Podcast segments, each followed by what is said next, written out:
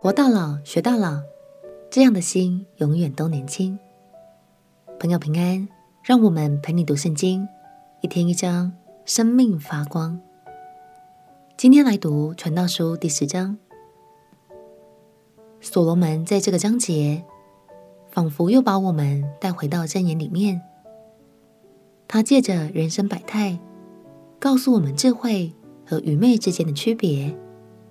他也建议。人生可不能光是埋头努力，更要懂得不断学习才行哦。让我们起来读《传道书》第十章。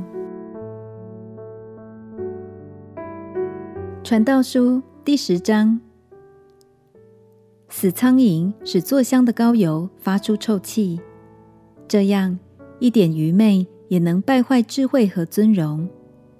智慧人的心居右。愚昧人的心居左，并且愚昧人行路显出无知，对众人说他是愚昧人。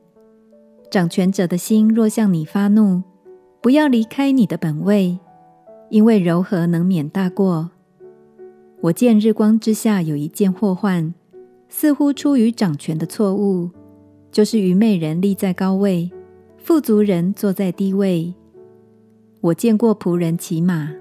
王子像仆人在地上步行，挖陷坑的自己必掉在其中，拆墙垣的必为蛇所咬，凿开石头的必受损伤，劈开木头的必遭危险。铁器钝了，若不将刃磨快，就必多费气力。但得智慧指教，便有益处。未行法术以先，蛇若咬人，后行法术也是无益。智慧人的口说出恩言，愚昧人的嘴吞灭自己。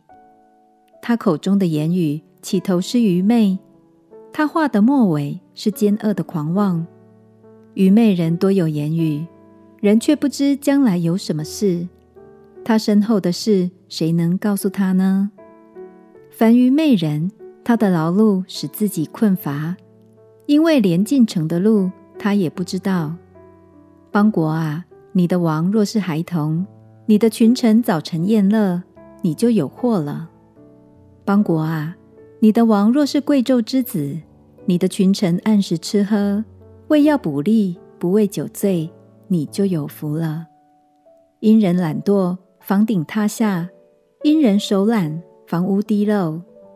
设摆筵席是为喜笑，酒能使人快活，钱能叫万事应心。你不可咒诅君王，也不可心怀此念，在你卧房也不可咒诅富户，因为空中的鸟必传扬这声音，有翅膀的也必述说这事。所罗门说：“铁器钝了，若不将刃磨快，就必多费气力；但得智慧指教，便有益处。”这是在提醒我们，要时常保持一颗好学的心。有更好的方法可以帮助你事半功倍的时候，就多多学习，好像把刀子在磨的锋利一样。这样的态度对我们的生命会有很大的帮助哦。让我们彼此鼓励，做一个活到老、学到老的人。相信神的智慧，要充满每一颗。求知若渴的心，我们亲爱的祷告，亲爱的耶稣，求你帮助我，无论几岁，都保有学习的热情。除了学习各样的知识之外，更明白你的心意和智慧。祷告奉耶稣基督的圣名祈求，阿门。祝福你，不管学什么。都能一直保有新鲜的热情，陪你读圣经。我们明天见。耶稣爱你，我也爱你。